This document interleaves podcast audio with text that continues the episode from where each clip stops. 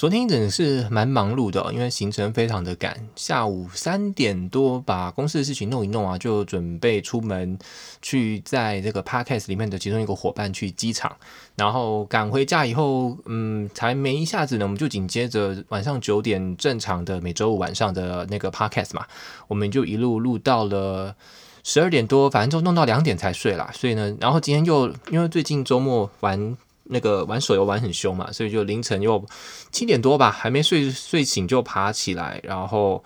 爬起来玩，诶，好像爬起来两次诶，我忘记了，就是因为最近都是都是会会凌晨，就是很早先爬起来玩一下游戏，然后再倒倒回去睡，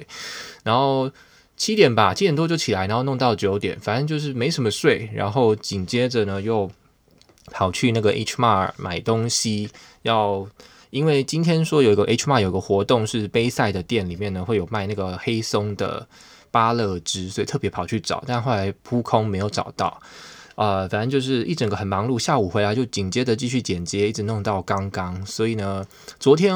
没有时间做运动啊，这个是一个蛮大的呃中断。从三月多到现在呢，第一次有一天是中断没有运动到，就是昨天啊，又很忙。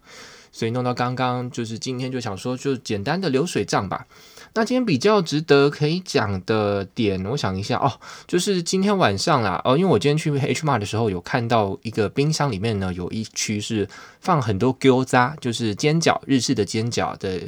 的那个专卖区。里面有很多很多不同的口味跟不同品牌，那我就看到说有有牌子还蛮便宜的，三块多一包。那我就想说，诶，这个饺子看起来其实也蛮适合，应该蛮适合可以用来做这个热压烤烤炉的这个料理，所以我就想说带回家试试看好了，所以就买回家，然后买回家以后就放在那边，就是让它退冰，就不要冰冷冻，然后直接晚上就拿来做。呃，效果我觉得还 OK 啦，就是。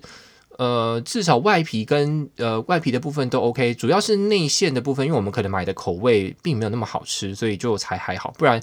呃，它的外皮应该是跟外面饺子店差不多的样子了。它唯一的做法呢，只是说你在预烤之前呢、先拿奶油把它给涂一涂，让它不要粘黏，然后就可以直接放上去烤。然后网络上说烤个八分钟，真的差不多，然后就熟了，就拿出来，就还蛮好的，嗯。